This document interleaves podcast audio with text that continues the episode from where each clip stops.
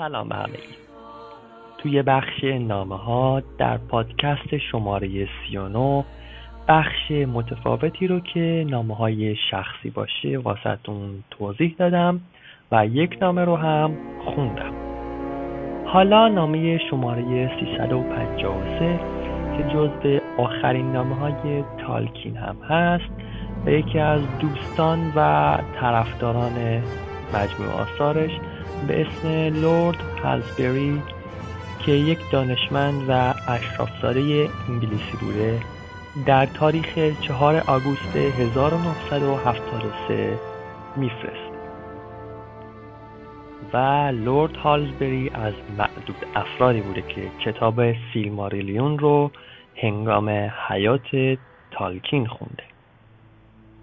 حالا قبل از اینکه بریم سراغ خود نامه جالب بگم که مادر بزرگ اون شخص یکی از کسایی بوده که توی تایتانیک بوده و نجات پیدا کرده خب در اول نامه کمی خوشوبش وجود داره و جلوتر تالکین میگه که وقتی لورد بازنشسته شد حتما به کمکش احتیاج داره برای کامل کردن سیلماریلیون.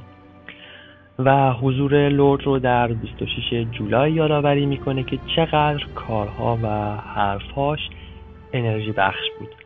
مثل آتشی که وارد خونه یک پیرمرد میشه. پیرمردی که بی حرکت سر جاش نشسته و توانایی جمعآوری شجاعتش برای شوکه کردن و ماجراجویی که قلبش می‌خواد رو نداره. چقدر یاد بیلبو افتادم برای این قسمت. تا اشکم در نیمده بریم جلوتر که استاد میگه بعد از مشکلات و سختی هایی که بعد از انتشار ارباب حلقه ها تحمل کرده اینها باعث شده که اعتماد به نفسش رو از دست بده.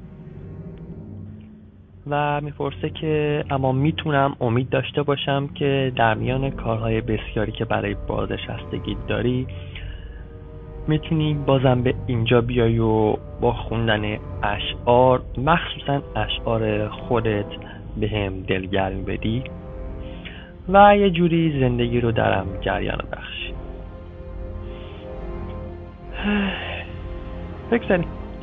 در ادامه تالکین میگه که یک سری از مطالبی که تصورات و افکارش در مورد الف ها انسان ها و رابطه این دو نژاد وجود داره رو توی فکرش بوده بالاخره برای لورد فرستاده که بخوندشون. حالا در آخر نامه می‌رسیم به اون قسمتی که منتظرش بودیم که در مورد گالادریل هست. که متاسفانه متاسفانه میگه که گالادریل اصلا با فانور رفتار خوبی نداشته و به قولی دشمن هم بودن و توی رسیدنش به سرزمین میانه به تنهایی اون مسیر رو طی کرده و با باقی نولور نبوده. و همینطور که علاقهش به سرزمین میانه سالم بوده و مثل مثلا فانور که برای انتقام جویی بوده نبوده. و فقط از روی بدشانسی چون از اول با جریان فانور همراه شده بوده باعث شده بود که حق بازگشتش به والینور رو از دست بده.